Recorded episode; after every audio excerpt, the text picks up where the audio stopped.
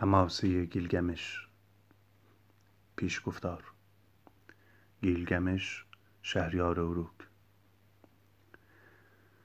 سران دارم که از فسون دلاوری ها شکایت ها برایت بازگویم. برای تو و باقی اهل جهان. از جنگاوری که جمله اقلیم های آفاق را در نوردید و در پیشگاهش هیچ رازی نهفته نماند. گیلگمش شهریار. بیرقیب در فرزانگی و آگاه به همه اسرار. او که پیش از تو ظهور طوفان بزرگ بدان بس هوشیار بود و پرهشدار او که به بعیدترین و مدیدترین سفرها رفت و به گاه بازگشت انباشته از مشقات راه. سرگذشت خود بر الواح سنگی تراشید و بدین گونه حدیثش مستمر کرد. در موعد خلقتش ایزدان بدنی به غایت کمال بدو بخشیدند. شماش پرجلال خداوندگار خورشید هیبتی دادش سرشار از زیبایی. آداد خداوندگار طوفان پردلیش بخشید و شهامت. چونان که چون میغرید لرزه بر دلها میافکند. و دیگر ایزدان نیز جذبه هاش دادند به کمال مطلوب. پس این گونه بود که او در زور و زیبایی از همگان سرتر آمد. دو پاره از سه قسمش خدا بود و یک پارهاش آدمی. گیلگمش در سرزمین اروک بر بلندای تپه ها دیوارها برافراشت و معبد مقدس اعانا را برای خدای خدایان آنو و برای ایشتار ایزد بانوی عشق بنا نهاد. در خیال اندیشه کن که امروز بر آن برج و بارو مینگری بر دیوار بیرونیش که بافتی از مفرق دارد و درخشش سرخ و مسینش خیرت کرده یا بر دیوار درونیش که هیچ باروی را یارای همسنگی بان نیست. بر آستانش دست بسای عهد عتیق با تو سخن می‌گوید. حالا پیش آی به جانب معبد اعانا به اقامتگاه ایزد بانوی عشق و آرزم. بگو کدام فرمانروا تا پیش از این چنین کوشکی برپا ساخته بود؟ حالا از حصار اروک به بالا برآ. بر آن بلندا قدم بردار و سیاحت کن بر جبروت بهارخواه و سنگ تراشیها بگو کجا خشتی چنین به کفایت پخته و پرداخته خواهی یافت؟ آری چنین است که هفت خدایان این دژ را برافراشتند. فصل اول تولد انکیدو گیلگمش تا اقصای جهان سفرها کرد و هیچ کجا همتای زور بازوی خود جنگاوری نیافت. پس سرانجام در اروک ماندگار شد. مردان اروک اما جملگی از واهبه پرهیب او در خانه هاشان مسرور بودند. چرا که شهریار بزرگ از سر لهو و لعب هرگاه که هوس می کرد ناقوس سرزمینش را به نواختن وامی داشت. به گاه عیاشی نه شب می شناخت نه روز. از آن سو پسران و حتی نوباوگان ملک رخصت گذران عمر در جوار پدرانشان نداشتند. گیلگمش همه را به خدمت خود فراخواند و می‌خواند شهریار شبان است و خلق مطیع او. به شهر نه دوشیزه نزد دلدارش فراق و آسایش داشت نه دختری از مردان رزم و نه همسری از نجبا اوست گیلگمش شبانین ملک خردمند و برومند و خوش لقا ایزدان ناله و تضرع خلایق شنیدند و نزد انو خدای اروک خدای آسمان و پدر الهی عشق گلایه بردند که ایزدبانوی شما چون نیروی چونان نیروگی همسنگ نرگاوان وحشی در گیلگمش به ودیعه گذارده که هیچ هماوردی ندارد. برنایان شهر را مجال آسودن نزد والدین نیست. شهریار اختیار همگان را در کف خویش گرفته. آیا چشم داشته از یک پادشاه؟ از یک شبان همین است. اینکه نه دوشیزهای نزد دلدارش فراغت یابد نه دختر جنگاوری و نه زوجه ای از طایفه اشراف. پس از آنکه آنو شرح شکوه هاشان شنید آرورو ایزدبانوی آفرینش را فرا خواند کارستان خلقت گیلگمش با تو بود ای آرورو. حال به زنگاه آفریدن روح و جانی است همتراز او. تا بدانجا که گویی بازتاب او باشد خود ثانویش. قلب طوفان زده با قلب طوفان زده. کبوتر با کبوتر باز با باز. او را بیافرین و بگذار به هم آیند تا که اروک دمی روی قرار و آرام ببیند. پس الهه خلقت از پی نقشی که در خیال پرورده بود به تأسی از عنصر خدای هفت گنبد آنو دست در آبها غسل داد و مشتی گل پرداخت و رهایش کرد تا به حال و هیأت طبیعی خود نقش بربندد. این گونه بود که این کدوی پاکزاد پای به جهان گشود. آراسته به فضیلت جنگاوری نینورتا خدای جنگ. بدنی رشید و زمخت گیسوانی بلند چون گیسوی زنان با چین و شکنهای زلف نسابا الهه موج گندمزاران. سراسر بدنش فرش شده با پرسهای یکدست چون بدن ایزدگاو بزرگ ساموغان او بود که در زمره پاکترین بشرها آفریده شد. بی گناه و بی دانش نسبت به خاک و زمین و آنچه در آن می روید بدین منوال انکیدو زیستن را پی گرفت. در جوار غزالان سر در کار چریدن علفها و در آبگیرها با چارپایان وحشی به کمین شکار. همه شادی و لذتش نیز آبتنی بود میان برکه ها در میت وحوش. تا آنکه یک روز صیادی در پای چشمی با او چهره به چهره درآمد. از قرار انکیدو حین تفریح و طرب با جانوران پا در قلمرو او نهاده بود. ادامه فصل یک ملاقات انکیدو و دخت اغواگر تکرار این مواجهه در سه روز متوالی سبب شد تا هر بار صیاد جوان از ترس بر جا خشک شود. به سمت خانه که برمیگشت چون رکب خورده ای بود هاج و واج و الکن. بدنش بی حس و چهرهش بی رنگ تو گویی از سفری دراز واگشته. با دلی آکنده از ترس نزد پدرش رفت و نالید. پدر مردی را دیدم بی شباهت به دگر جنبندگان و بی رقیب در زور بازو. او از بلندای تپه ها به زیر می آید اما گمانم از بهشت رسیده چون رویین تن و نامیرا می نماید به همراه وحوش علفها را بر تپه ها می چرد از دخول به قلمرو ما و رفتن بر سر چاههای آب بایی ندارد. از او هراس دارم و جرأت نزدیک شدنم به او نیست. هرچه چاله می‌کنم و دام بر می نهم پر می کند و هر نقشی می پردازم بر آب می ریزد و به بازی می گیرد. صیدها را فراری می دهد و از چنگالم می گریزاند. پدر زبان به سخن گشود و گفت فرزندم ما در اروک گیلگمش را داریم. چه کسی است که یارای برابری با قدرت آن ستاره فروزنده بهشتی را داشته باشد؟ به اروک راهی شو. گیلگمش را بجو و از حکایت آن مرد وحشی نزدش بازگو.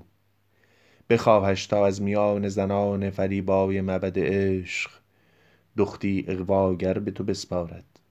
همراه او نزد آن مرد درنده خوی برو. مجالی بپرداز تا زن زیبا با فریبندگیهاش.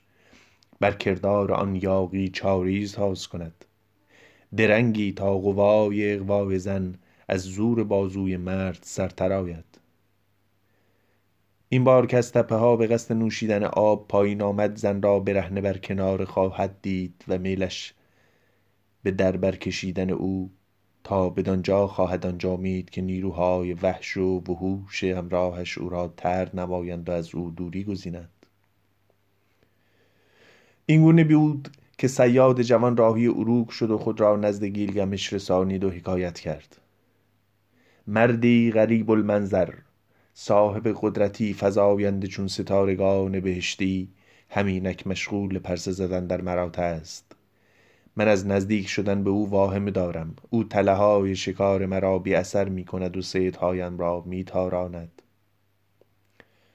گیلگمش گفت سیاد برگرد و همراه خود زنی اغواگر ببر. مجالی خرد و در خور از برای لذت و عیش. او پای چشم جام از تن بر می افکند و مرد یاغی به گاه دیدن او قصد آغوشش می کند زان پس بی تردید بساط وحشیگری هاش برچیده خواهد شد. سیاد دختی فریبا برگرفت و راهی شد. پس از سه روز سفر به آبگیر رسیدند و در آنجا رو در روی هم به انتظار آغاز ماجرا نشستند. روز اول و دوم خبری نشد.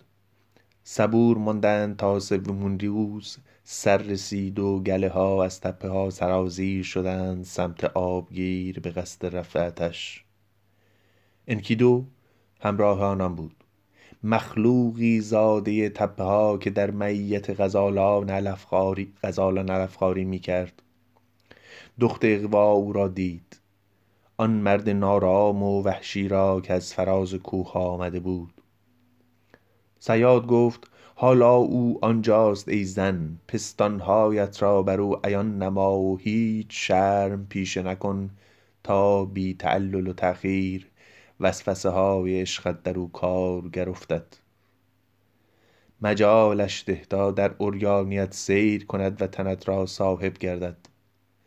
به وقت مایل شدنش برهنه در کنار او دراز بکش و خود را بر آن یاغی جنگل نشین بگشا و بیاموزش هر آنچه از هنرها و اغواهای زنانه می دانی تا مگر به عنایت زمزمه های عاشقانش دد و وحوشی که سالیان است در کوه و کمر همسفره اویند راه خود از او سوا کنند و قصه خویش جدا. زن بی شک و شرم چنین کرد و انکیدو را به خود فراخواند جامه به گوشه ای فکند فکند تا میل مرد بر وی فزونی گیرد. سرانجام کار به وقت مزمزه زمزمه های عشق دخت اغوا هنرهای کشف لذت به او آموخت. و این گونه شد که انکیدو روزگار خود را در کوه تپه ز خاطر برد و همخوابگی هاشان هفت روز و شش شب مکرر و مستمر به درازا کشید. کامورزی ها که به غایت کفایت و رضایت رسید انکیدو به دامن تپه ها روانه شد و سراغ وحوش خود گرفت. اما غزالان به وقت دیدنش او را از خود براندند و باقی جانوران وحشی از او بگریختند. انکیدو عزم کرد تا بر روال پیشین از پی آنان بدود اما تنش گویی که پیچیده در طنابی باشد سخت پیش می رفت زانوانش به گاه دویدن چفت می شد و خود نیز دیگر انعطاف گذشته را نداشت. حالا که وحوش از او رمیده بودند انکیدو احساس عجز و ضعف می کرد عجز در قبال شهودی که به تازگی در درونش راه حیات می جست و ضعف در برابر نجواهای انسانی که در قلبش ریشه می دواند این گونه بود که به جانب دخت اغوا بازگشت و بر زانوانش آرمید و گوش دل به گرو واژگان او داد. انکیدو حال که دانش و خردمندی با توست و هیئتی چون خدایان یافته ای چگونه است که باز هوس روانه شدن به دامن وحش در سر می پروری بیا با من تا تو را به دژ مستحکم اروک ببرم. به معبد مقدس ایشتار و آنو اله و ایزد عشق و بهشت. آنجا که گیلگمش میزید. مردی قوی جثه با نیروی نرگاوی زورمند که بر مردمان حکم میراند. ادامه فصل یک. خروج انکیدو از جنگل. انکیدو از این دعوت سرخوش و شاد شد. چرا که درونش از اشتیاق چیزی میسوخت چیزی چون ادراک قلبش از جانب دیگری. بیای زن مرا به آن عبادتگاه مقدس ببر به خانه ایشتار و آنو. آنجا که گیلگم شهریار است. من شیر دلان او را به مبارزه می‌خوانم. در صحن اروک فریادهای رسا برخواهم آورد که من پهلوان ترین این سرزمینم. و آمدم تا بر نظم پیشین بشورم. من آنم که در کوهستانها بربالیده بیباکترین و زورمندترین. دخت اقوا پاسخ داد مجال بده تا به ملاقاتش برسیم.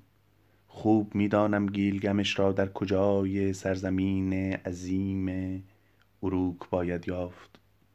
آه انکیدو در آن سرزمین همگان هر روز البسه پر زرق و برق خود را بر تن می کنند.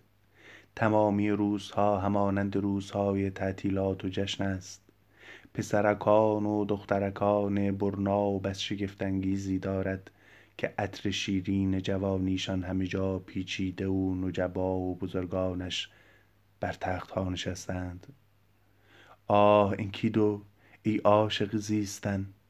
من گیلگمش را به تو نشان خواهم داد مردی هزار سرشت. باید به کفایت در او بنگری تا درخشش مردانگی و انسانیت را بازیاب بینی. بدن سترگش در نیرو و بلوغ به حد کمال است نه به شب می آساید نه روز. او در قدرت سرآمد توست فی الحال دست از تفاخر بنه و همراه من شو. شاماش خداوندگار خورشید از حسن نعمتهایش بر او بسیار روا داشته و آنو خداوندگار آسمانها و انلیل ایزد طوفانها و نیز اعا ایزد آبها از فضل خود فراوان بر او باراندند. حال که برانی تا گذشته سرکشت را رها کنی خبرت دهم از گیلگمش که پیش از این موعد به رویاهایش از آمدن تو آگاه گشته بود. گیلگمش از خواب برخاسته نزد مادرش نینسون یکی از ایزد بانوان خرد می رود تا رویایش را با او بازگوید. مادر دیشب رویایی مرا رو بود که مست و سرخوشم کرد. پهلوانان جوان مرا مشایعت می کردند و من نیز زیر گنبد پرستاره فلک گام می زدم به ناگاه شهابی پرداخته از ارکان آنو از فراز بهشت فرود آمد. جهد بسیار کردم تا از زمین برگیرمش اما بس سترگ بود. جمله اهالی اروک به تماشای او گرد آمده بودند. عوام مسرور بودند و اشراف کرنش کنان طمع بوسیدن پاهایش داشتند. جذبش نزد من چون فریبندگی زنان بود. اهالی به یاریم آمدند و من هر آنچه از توان و قوا داشتم مجموع برهم آوردم و او را از خاک واکندم. حال نزد تو آوردمش تا تو به تقریر خود او را برادر من بخوانی.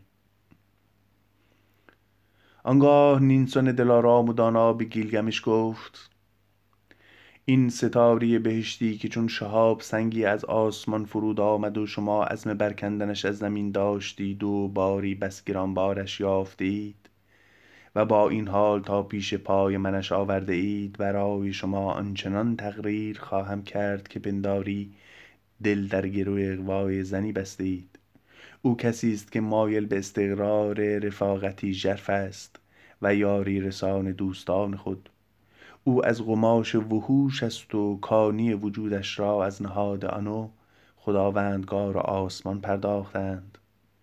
او بر بالیده مراتع و تپه هاست. به نوبت ملاقاتش بسی دلشاد خواهید شد. گویی محبوبت را طلب کرده ای. او نیز هرگز تو را رها نخواهد کرد. این است تعبیر خواب تو. گیلگمش گفت مادر بگذار از رویای دوم نیز با تو بازگویم. در میانی راهی از دژ مستحکم اروک تبری بر زمین افتاده بود با شمایلی غریب و عجیب که مردم بر گردش حلقه زده بودند. به وجد دیدنش خم شدم تا در برش گیرم چون به جد مرا به سوی خود می‌کشید. جذبه ای زنانه داشت که بسیار میخواستمش تا در بر خویش آورم. نینسون در پاسخ گفت آن تبر که حکایت می کنی دلت را چون اسیری در جذبه عشق زنان در بند خدا آورده. همان یاری است که نامش بر تو تغییر کردم. او در غایت اقتدارش نزد تو خواهد آمد همچون میزبانی از بهشت. او همان رفیق شیردلی است که به گاه تنگنا جز خلاصی یار خود اندیشه ندارد. گیلگمش رو به مادرش گفت یک یار یک مستشار که از جانب انلیل ایزد طوفانها به سوی من آمده. با او پیمان رفاقت و هماندیشی خواهم بست. این بود حکایت رویاهای گیلگمش که در پیشگاه مادرش از آنها پرده برداشت و دخت اقوا نیز جملگیشان نزد انکیدو باز گفت. آنگاه زن از انکیدو پرسید چون در تو می نگرم هیبت و هیئت خدایان را یافته ای از چه روست که باز میل تعقیب وحوش به سر داری؟ برخیز از زمین که این تخت شبانی است انکیدو به جان دل هر پندواری زبان دخت اقوا می شنید خوش می داشت و در خور تمکین. آنگاه زن رخت خود به دونیم کرد و با نیمیش اوریانی انکیدو پوشانید و با نیم دیگر خود را. سپس دست در دست هم چونان که طفلی را راه بنمایند مرد را به جانب گله گوسفندان و چادر شبانان رهنمون شد. چوپانان به تماشایش گرد او حلقه زدند و نانش بینداختند تا طعام خورد. حالان که انکیدو جز مکیدن از پستان ددان راه تناول نمی‌دانست. پس نعره زد و گریخت. اختیار از کف داده بود و راه از چاه باز نمی شناخت.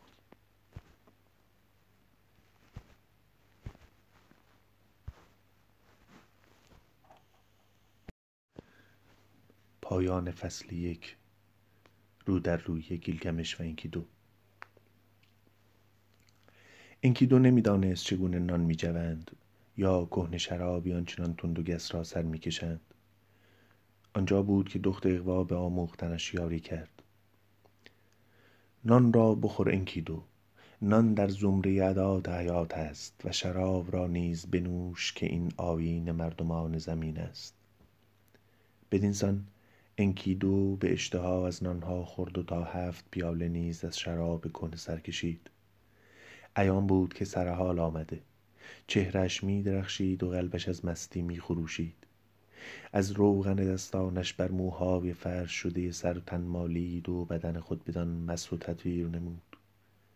حال انکیدو هیئت آدمیزاد یافته بود. یک مرد.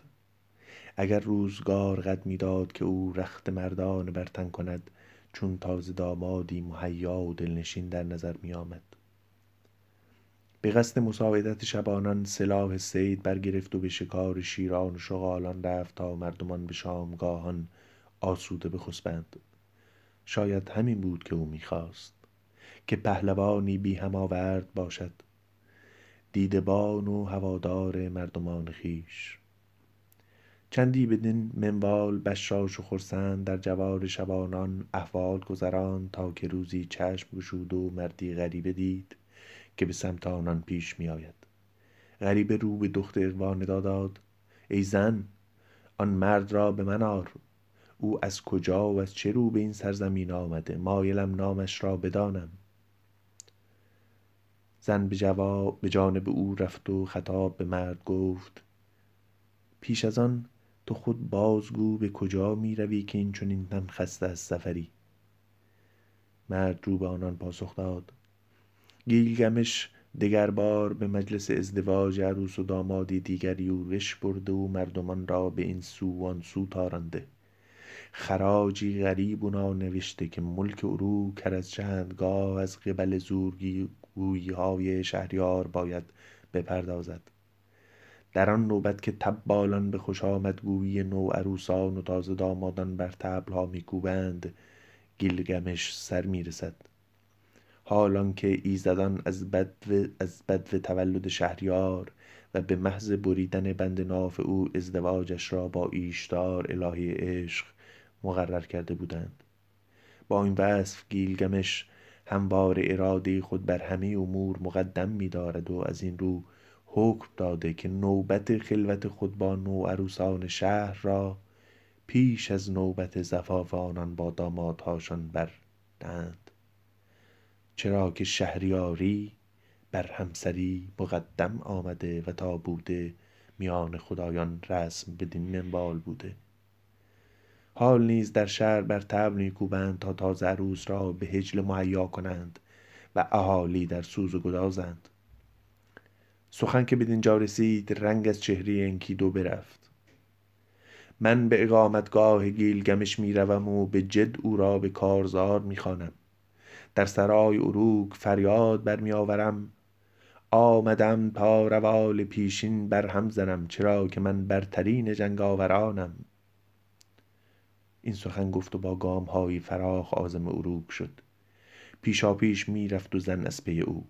در مدخل عروک به بازار بزرگی پا مملو از مردمان که با دیدن انکیدو گرد او حلقه زدند. سرانجام او بود. انکیدو حاضر یراق در دژ بزرگ عروک اهالی هر یک از سر مزاح سخنی می گفت گویی گل او به بزاق گیلگمش سرشتند. قامتش اما از گیلگمش کوتاهتر است. استخوانهاش اما سترگترند. با این همه اوست. جنگل نشینی که از شیری پستان وحوش بربالیده و قدرتی حیرت افزا دارد. حالا شهریار با همسنگ خود رو در رو خواهد شد. با پهلوانی که زیبایی خدایان دارد و یگان همتراز اوست. در عروک بستر نوعروس را به زیبایی بستر الهی عشق آراسته بودند و عروس به انتظار دامادش در آن آرمیده بود. به وقت فرا رسیدن شامگاه اما این گیلگمش بود که از خوابگاه خویش برخاست و به جانب حجله عروس روان شد. انکیدو به گمان اینکه پادشاه از آن مسیر میگذرد و زمینه دیدارش با او مهیا می شود پیشتر بر گذرگاه ایستاد و راه را بسته بود. گیلگمش که رسید انکیدو پا پیش نهاد و راه دخول او به سرای عروس سد کرد. این گونه بود که آن دو گلاویز شدند و چونان نرگاوان وحشی به هم پیچیدند. درها شکستند و دیوارها فرو ریختند. و همچنان ماه کشان و چفت در چفت هم هرچه حصار در حوالی ایشان بود بدل به ویرانه کردند. گیلگمش پا در زمین سفت کرد. زانو خماند و با چرخشی انکیدو را به سوی پرتاب نمود.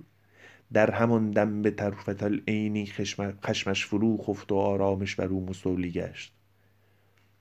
انکیدو که بر خاک افتاده بود خطاب به او گفت در جهان همتایی برای تو نیست گیلگمش مادرت نیسان که از او زاده ای به نیروی نرگاوان تو را زور و منزلتی سرآمد سایر مخلوقات بخشیده و انلیل.